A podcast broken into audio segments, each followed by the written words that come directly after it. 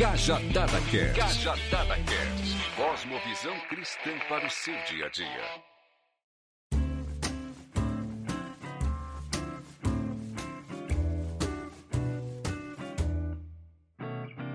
Fala galera, bom dia, boa tarde ou boa noite. Vamos começando mais um Cajadada Podcast. Eu, Paulo Silas ou Brad, você pode me chamar como você achar melhor. Serei apenas o apresentador desse episódio que está, ó, eu já ouvi antes, você sabe disso que eu ouço, está maravilhoso. O Rafa, quem gravou ele, né? Na oportunidade, nem eu, Israel ou Suelen pudemos estar juntos, mas o Rafa gravou esse episódio com a nossa convidada de hoje, que é a Alexandra Monteiro, tá bom? Antes da gente ir pro episódio, episódio, para você ficar por dentro de tudo que a gente tem feito, não perder nenhum conteúdo, segue a gente nas redes sociais, no Instagram, no Twitter, no Facebook e também no YouTube cajadada.podcast. Você vai conseguir encontrar a gente lá. Falando em YouTube, semanalmente, talvez você já tenha visto, nós estamos gravando lives, fazendo transmissões ao vivo com convidados especiais, né, com pessoas aí, nossos irmãos na fé, falando sobre vocação, profissão, como servir ao bem comum através dos talentos que Deus nos deu e assim dar bom testemunho do nome de Jesus. Então, esses papos são edificantes e são agregadores para sua vida. Então vai lá, confere. Não conseguiu assistir ao vivo? Não tem problema. O episódio vai ficar lá disponível para ser visto. Não gosto de ver o vídeo? Não tem problema também. Os episódios estarão disponíveis em formato de podcast também para você ouvir aí no seu agregador favorito tá bem? Então, sem mais demoras, sem mais enrolações, nós vamos para o episódio de hoje que o Rafa gravou com Alexandra Monteiro. Alexandra, que é jornalista, palestrante, pastora, com foco especial nos jovens, vai falar hoje sobre o seu livro que ela escreveu aí. O Rafa vai falar sobre esse tema que é coragem, apresente-se à vida, tá bom? Que você tenha um bom episódio, que você prepare seus fones de ouvido, um local confortável e depois não deixe de compartilhar esse episódio episódio com um amigo, familiar, seja lá quem for, tá bom? Então, até mais, bom episódio.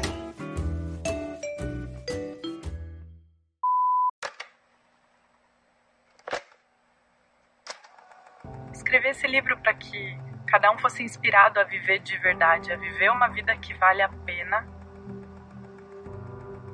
E para mim, uma vida que vale a pena é, é uma vida sincera, é uma vida que é mais do que o superficial.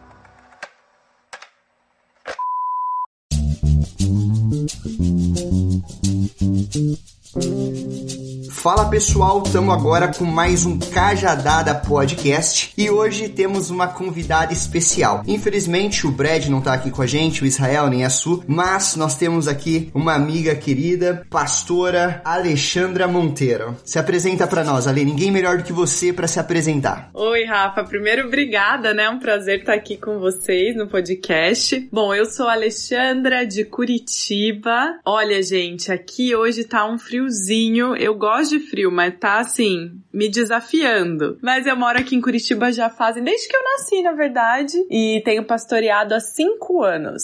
Sou jornalista também e recentemente escrevi um livro, né, Rafa? Coragem, apresente-se à vida. E o assunto foi algo que chamou muito minha atenção, porque eu acho que se tem uma coisa que essa geração precisa é de coragem, né, Ale? Como você mesmo disse no seu livro que você gosta de ver as pessoas colocarem em prática essa coragem. Me fala o que que te levou levou a escolher coragem como tema para o seu livro? Eu acho que a gente normalmente escreve de algo que a gente viveu, né? Ou que mexeu muito com a gente e que nos desafia. E quando eu vejo o tema coragem, assim, na minha vida, foi o que eu precisei para trazer à existência coisas que existiam dentro de mim. É, projetos para viver é, minha vida ministerial, para viver minha identidade. Então, o que me fez querer escrever é poder realmente estimular outras pessoas e encorajar outras pessoas da nossa geração a serem elas mesmas, a colocarem para fora aquilo que existe dentro delas, a serem valente, mesmo em momentos de adversidade. E eu vejo que essa é uma,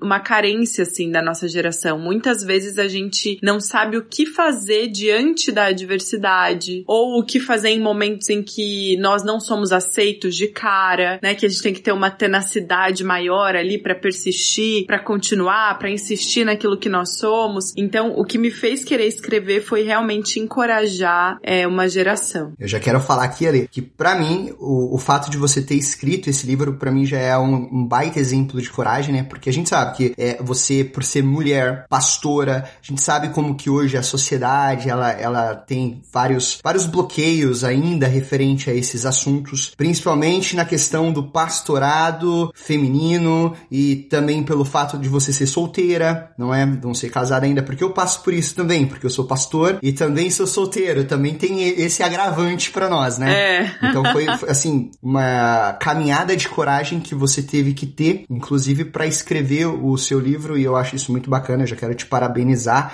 por compartilhar, por partilhar isso com a gente. E galera, não é porque eu tô aqui conversando com ela, é, eu realmente li o livro, eu comi o livro assim em questão de quatro dias e as, as palavras que realmente a Ali falou ali foram palavras que moveu algo dentro de mim, mexeu comigo e realmente é, é, é um livro que te leva a você se questionar se de fato você tem vivido aquilo que Deus te chamou para viver. É, eu já quero abrir aqui esse espaço no início já para você adquirir o livro da Lê, porque realmente é algo que vai abençoar a sua vida e vai te trazer muitas coisas. Ai, que legal, Rafa, saber disso. Eu acho que essa questão que você falou, assim, do ministério e de, e de o livro já ser um ato de coragem, realmente foi. Eu dei o título pro meu livro depois que ele já tava escrito, né? Que ele já tava encaminhado. E eu olhei para ele e falei assim: bom, qual foi o grande romper na minha vida, né? Nessa trajetória. Eu falei: é, foi a coragem, né? Foi o não ser dominada pelo medo. Então, por isso ficou coragem, apresente-se a vida.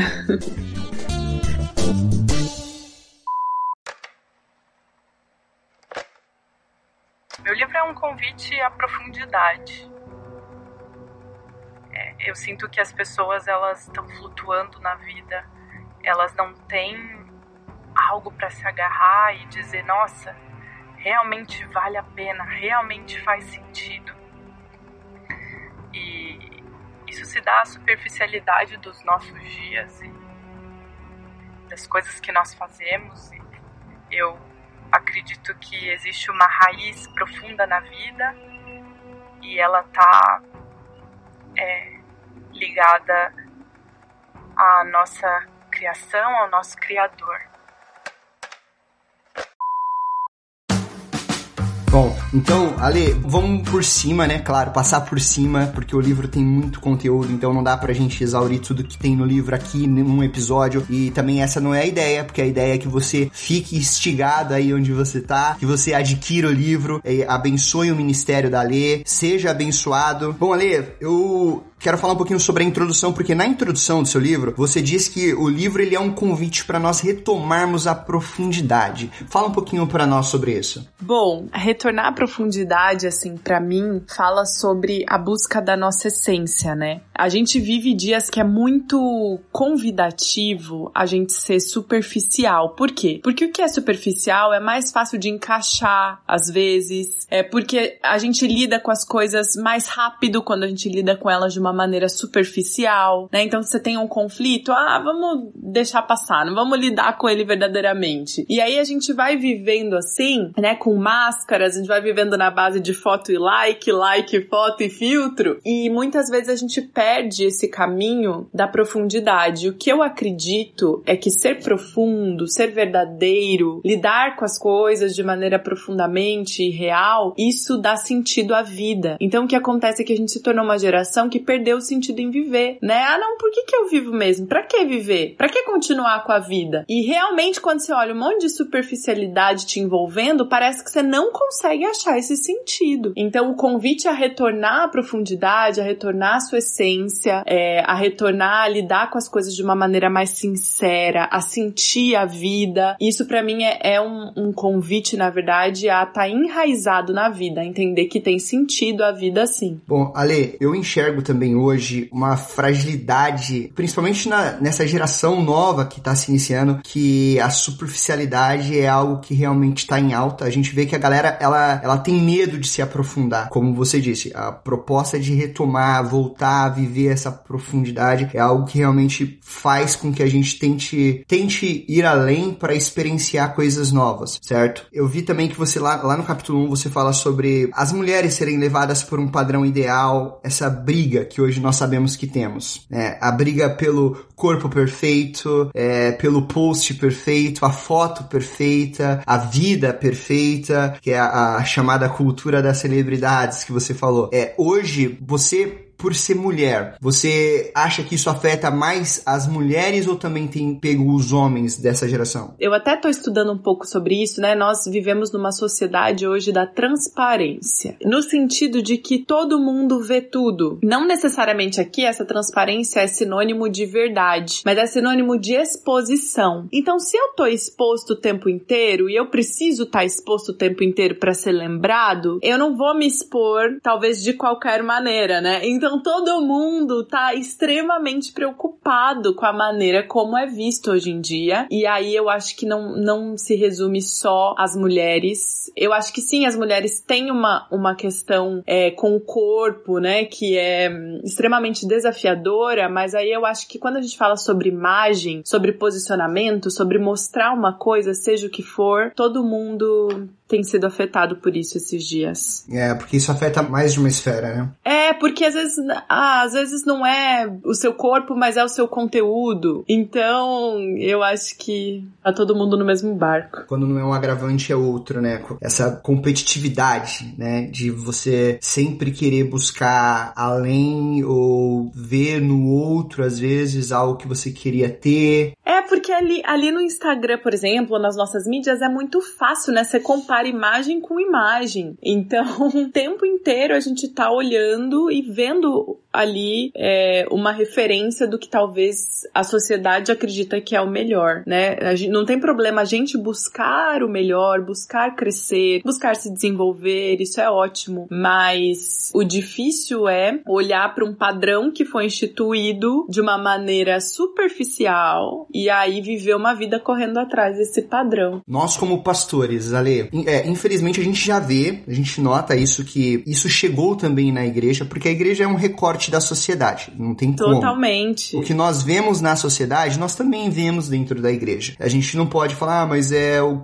ele é cristão, mas faz isso. Não, o, o, a, o ser humano faz isso, tem, tem esse comportamento e repete esse comportamento. Com certeza. Você acha que existe hoje uma debilidade dentro das congregações de tratarem esse assunto e de saber ter uma forma de comunicar para essa geração, para ponderar como mexer ou como lidar com as redes sociais? Você acha que esse assunto ele, ele tem hoje o, o devido lugar que ele deveria ter nos nossos púlpitos? Olha, eu acho que ainda não, mas eu acho que a gente está crescendo em se falar sobre isso. Talvez meu material é um exemplo disso, mas assim, a gente está crescendo em, em olhar a questão da saúde emocional, né? E quando a gente olha no ano de 2020 a questão de saúde emocional, não tem como não passar pela questão das mídias sociais, né? Do, do lugar onde o, o, mundo acontece. Eu, eu falo isso, eu já não sei mais se o, o online é é uma parte do mundo ou se é o mundo todo, sabe? Eu acho que já não tem mais onde começa e onde termina. É, é uma coisa só. Então,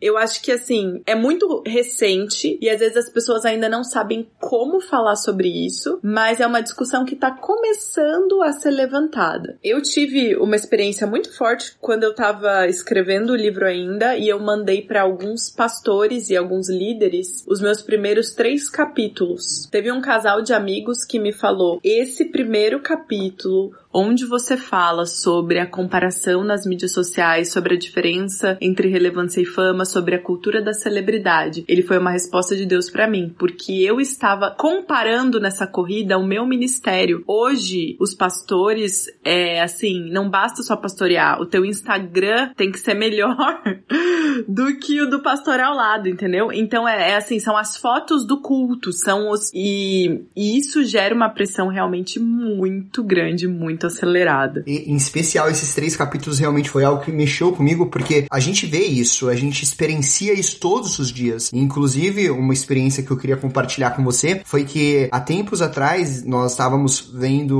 um, uma pessoa para vir ministrar e uma das perguntas que me fizeram foi assim: quantos seguidores esse pastor tem? É, hoje em dia é muito isso, né? E aí eu fiquei, eu fiquei um pouco chocado, porque para mim, eu acho que a pergunta ideal tinha que ser é, o conteúdo do, do, do, né, do, do ministro, uhum. do quem pastor. Ele é. é. quem ele é, de onde ele é, as bases, o, o que, que ele prega, como ele prega, sabe? O que, que ele acredita. Não quantos seguidores ele tem, quantos likes ele teve no, na, na, na última foto dele. é, é, é algo bem complicado, porque, querendo ou não, por mais que isso seja sutil, que a gente às vezes é um padrão, vive né? nisso, nesse padrão, e se nós não pararmos às vezes para refletir, para pensar, dar aquela desacelerada, a gente acaba entrando nisso, né, Ale? E... É muito fácil, né? Porque é o ritmo. E perde a autenticidade, que é o que você fala também nesses capítulos, que foi algo que explodiu minha cabeça quando você falou sobre Vegas e como Vegas foi algo que realmente é, te deixou muito angustiada. E quando eu li aquelas palavras, eu realmente, eu, minha cabeça explodiu, porque eu estava ali, sabe? E eu olhei para tudo aquilo e eu, isso, isso mexeu tanto comigo, porque quando eu tava lá, eu falei assim, cara, que massa, velho, os caras fazem um negócio idêntico, parece que aqui uhum, é a Torre real. real. E quando eu tava lendo o seu livro, veio um, um estupêncio na minha mente que eu falei assim, cara, você foi mais um que nem ela tava falando pra você,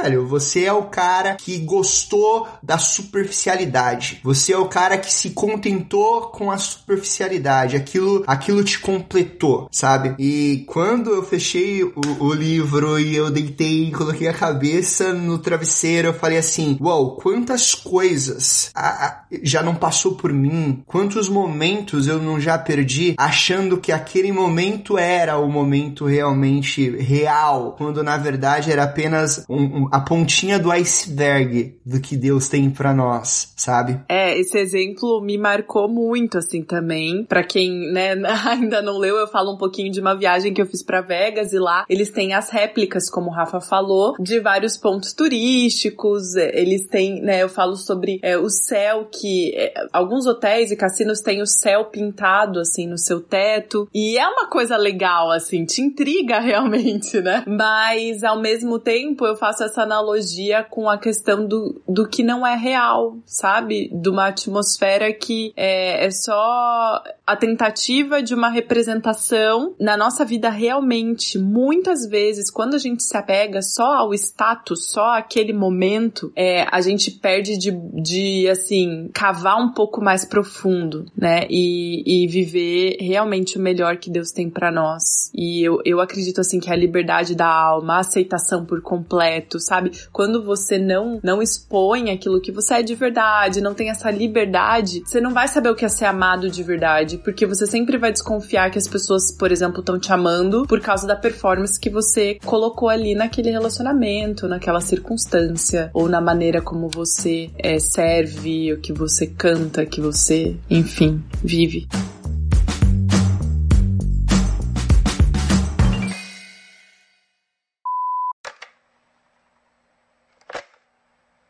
Desejo que cada um possa encontrar nessas páginas é, essa garra para viver, essa garra para viver de verdade, essa garra para expor aquilo que precisa ser exposto.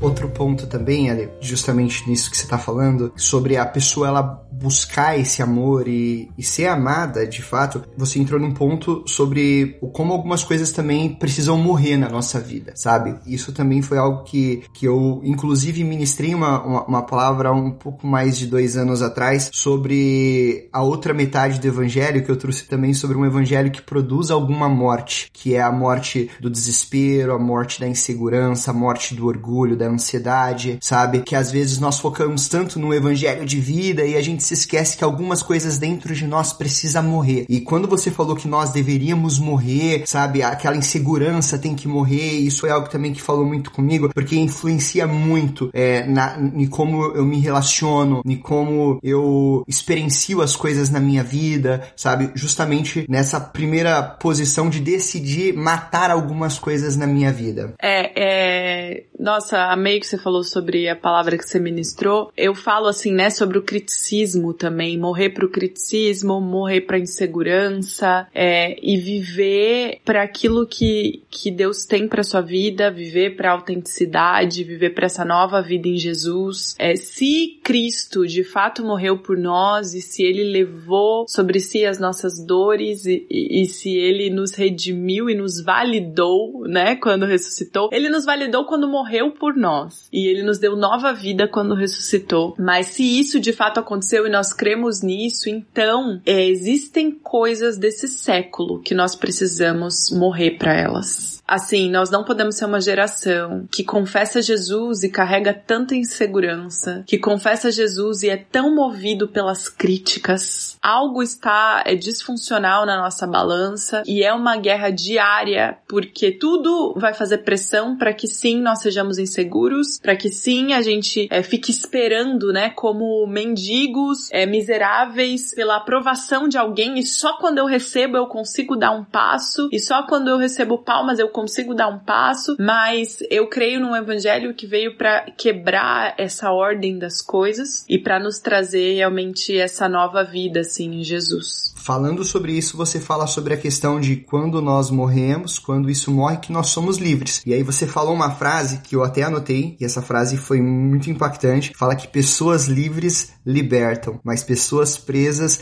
mesmo quando têm a melhor das intenções, elas ainda aprisionam. É muito forte isso, assim, porque alguém que é preso e alguém que não se ama, por exemplo, e alguém que não consegue ser livre, e alguém que que ainda não consegue ser autêntico, é, provavelmente essa pessoa vai olhar para outras pessoas ao redor dela e ela vai exercer criticismo e ela vai tentar segurar as outras pessoas de serem autênticas. E às vezes ela nem acha, ela não faz isso com a intenção ruim.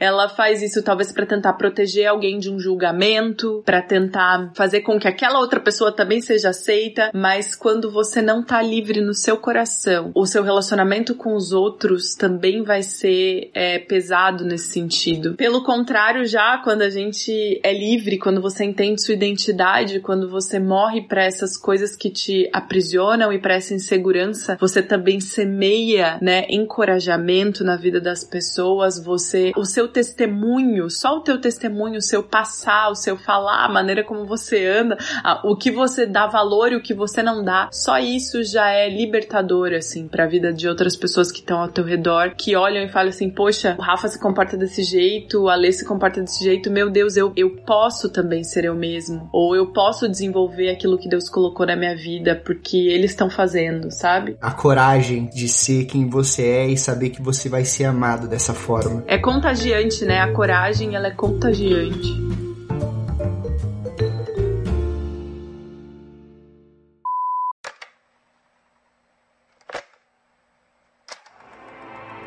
Ser autêntico, é preciso ser livre de coração.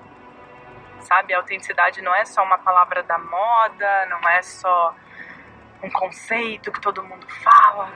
Seja você mesmo.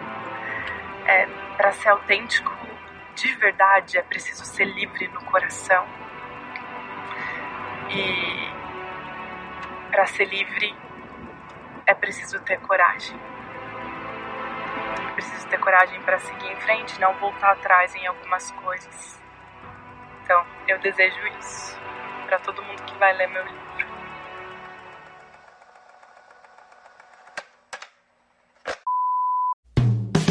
A Ale, agora eu vou te fazer uma pergunta. Ela, ela, é assim, não é nada demais, mas eu queria que você contasse pra, pra quem tá nos ouvindo agora, é um dos momentos que você mais precisou ter coragem na sua vida ministerial e como você se sentiu nesse momento. Rafa, eu acredito que foi quando eu fui é, ungida ao ministério pastoral, né? Eu já eu fiz seminário nos Estados Unidos e aí eu voltei para casa e eu tava liderando, cuidando de vidas, né? Discipulando. E aí chegou os meus líderes, que eram meus pais na época, chegaram para mim e falaram: "Olha, a gente acredita que é o tempo de você ser, né, legitimada, digamos assim, como pastora aqui no ministério". E quando eles me falaram isso, eu gelei, gelei e era assim uma coisa que eu não pensava para aquele momento, para aquela hora, não pensava por motivos que a gente já até citou aqui. Eu achava que eu era nova, eu achava que e eu e eu era, e eu era solteira e eu falava, meu Deus, será que isso não vai atrapalhar minha vida? e além disso, é, era uma responsabilidade, né? E de fato, eu já vivia aquela responsabilidade no que diz respeito ao cuidado com vidas, a exercício do meu ministério, mas eu tinha um pouco de receio com carregar esse título, sabe? Com, com esse momento. E eu me lembro que eu falei para eles: olha, eu vou orar, eu não sei. E tudo dentro de mim dizia, os meus medos diziam que não era o momento. E eu me lembro que eu é, dormi e eu tive um sonho muito forte. Nesse sonho eu tava numa estação de metrô e passava um trem muito veloz e esse trem abria a porta rapidamente assim, é, em movimento, tudo muito rápido no sonho eu via e tinha uma plaquinha assim quando a porta abria dessas é, sinais de iluminados assim que tem em transportes e tava escrito Kairos. E aí o Espírito Santo falava para mim salta e eu saltava dentro do trem, o trem fechava e o trem ia embora. Kairos, para quem não sabe, significa o tempo oportuno de Deus, né? O tempo de Deus dentro do tempo para que algo aconteça, não é o nosso tempo cronológico. E eu entendi muito forte assim Deus me falando, olha olha, eu sei que cronologicamente você acha que não é o tempo, mas é o meu tempo para você. E eu entendi que eu tinha que pular num trem em movimento. e aí, quando eu tive isso, eu despertei e falei: é o tempo, é o tempo de Deus, não é meu tempo, não é o que eu acho que vai ser o melhor momento, ou da melhor maneira, ou que as pessoas vão achar é, o melhor. Eu tinha muito isso, ai meu Deus, o que, que as pessoas vão achar, né? Uma jovem, é, solteira, pastora. Então, eu tinha muito isso mesmo da minha imagem. E, e aí eu entendi entendi, né? Entendi que era de Deus, entendi que era aquele momento. Então, eu acredito que esse foi um momento muito chave que eu precisei de muita coragem. Foi muito louco, porque quando eu cheguei na noite que seria, né, que aconteceria esse momento, essa oração, imposição de mãos, o pastor que estava ministrando era um mentor meu, Cris Estrada, inclusive dos Estados Unidos, ele estava no Brasil na época, e ele pregou exatamente sobre o Kairos de Deus. E ele tem uma frase incrível que eu quero compartilhar com vocês, que ele fala assim: lugares perigosos se tornam tornam lugares seguros no reino de Deus. Então é que muitas vezes o lugar de, de perigo, né, que parece um lugar de perigo, o lugar desconfortável, o lugar que requer a sua coragem, é o lugar mais seguro para você estar tá no que diz respeito ao teu lugar no reino de Deus, assim. Então é isso, foi essa. Até hoje essa foi o maior momento de coragem aí. Pessoal, que isso seja de inspiração para vocês, ali compartilhando essa experiência com vocês. Por que que eu tô falando isso? Porque quando eu li o livro livro da Lê, eu falei com a Amanda. A Amanda, para quem não sabe, é a irmã da Lê e amiga minha, fizemos seminários juntos aqui nos Estados Unidos, em New Jersey. E quando eu falei com ela, porque a eu falei pra ela, não fala pra Lê que eu sou fã dela, que é, né?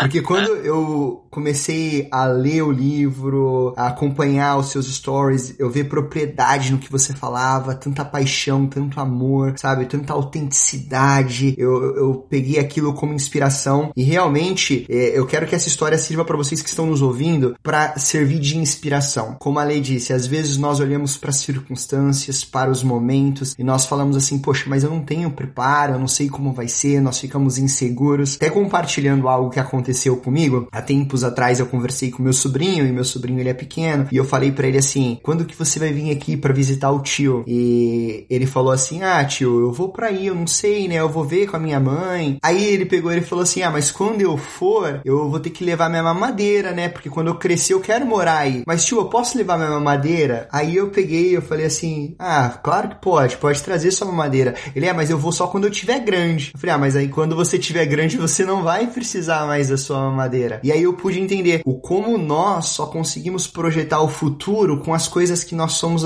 agarrados aqui no presente. Uau, é verdade. E, é então, verdade. tipo, ele não conseguia se ver no futuro vindo Sem aqui sem a mamadeira. Então, às vezes, você pensa, poxa, mas eu não consigo projetar o meu futuro com o que eu tenho nas minhas mãos. Quem sabe é porque você não precisa do que você tem nas suas mãos para o futuro. Você precisa de coragem, como a Lê mesmo disse. Quem sabe você precisa saltar, né, do trem e... e Em movimento. Em movimento, que é o mais assustador. Não faz o menor sentido, mas se é de Deus vai dar certo. Se é de Deus, salta, vai de cabeça, meu irmão, porque Deus ele se responsabiliza, sabe? Ele vai te dar os recursos, ele vai te dar as diretrizes, você não precisa se preocupar. A gente não tá falando que não vai ser fácil, não é, Ale? Porque não é fácil. É, isso é até um, um ponto assim que pra mim foi muito chave que eu quis retratar é a existência de momentos desafiadores, né? A gente, alguém, eu tava ouvindo uma palestra de um filósofo esses dias e ele falou: "Gente, a, a nossa geração vive numa grande festa, assim, tá todo mundo em festa, tá todo mundo em êxtase o tempo inteiro, aparentemente, né? E a vida não é assim. Então, tá tudo bem passar por momentos desafiadores também. Isso faz parte do teu crescimento, faz parte da tua jornada. Não é porque você sofra que Deus não esteja com você. Exato. A Lia, inclusive, ela conta algumas experiências no livro que você vai adquirir com certeza depois de ouvir esse podcast e você vai poder entender. Ela não vai falar sobre as experiências porque você vai ter que ler. Que a nossa caminhada cristã, a nossa vida em si é um challenge, é um desafio, um desafio constante. Por isso, o, o chamado de você ter coragem, de se apresentar à vida com coragem. Por isso que a Lê foi instrumento e ferramenta de Deus para escrever esse livro para essa geração, uma geração que precisa ser mais ousada, precisa se desprender do medo, que precisa vivenciar o sobrenatural. Amém.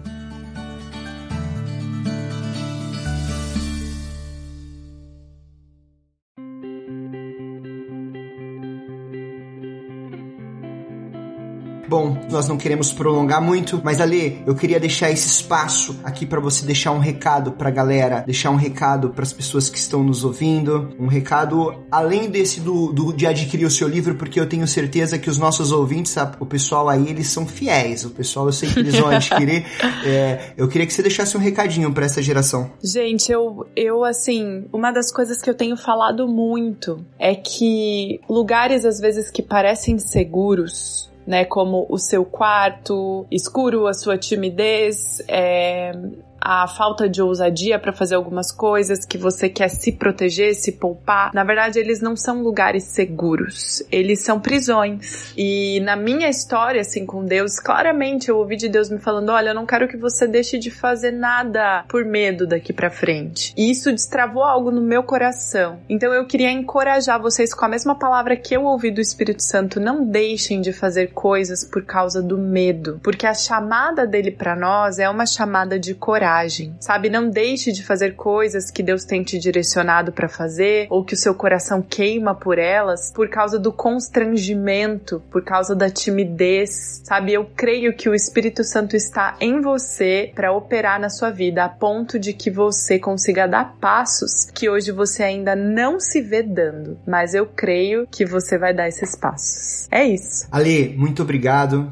Obrigado mesmo por aceitar o nosso convite, por estar aqui, por passar essa mensagem para nós, por deixar Deus te inspirar e servir de inspiração para muitas pessoas. E, bom, eu tenho certeza que mais episódios virão. Nós te convidaremos novamente claro, se você estiver disponível. Muito obrigado. Que isso, amei participar. Foi um privilégio para mim estar aqui com vocês e conversar. E é isso, Rafa, obrigada. Que isso, pessoal. As redes sociais da Lê vai estar aqui, tá? Vai estar nas descrições. Sigam ela lá no Instagram. Compartilhem experiências depois de você ter lido o livro. Compartilhe aquilo que falou com você, aquilo que te tocou. Esse feedback é muito importante para nós, não para que nós venhamos ter confirmações, não, mas isso faz bem para nós na caminhada ministerial, para saber é, o quanto aquilo que Deus confiou nas nossas mãos, a visão que Ele colocou nas nossas mãos, tem alcançado e tem atingido corações. Então, é, compartilhem, tá bom? Contamos com vocês. Obrigado a todos vocês pelo carinho, por estar ouvindo a gente e envie esse áudio pro seu amigo para que ele escute o Cajadada Podcast e até os próximos episódios comigo e o Brad vai estar aqui também junto. Obrigado, pessoal. Até mais.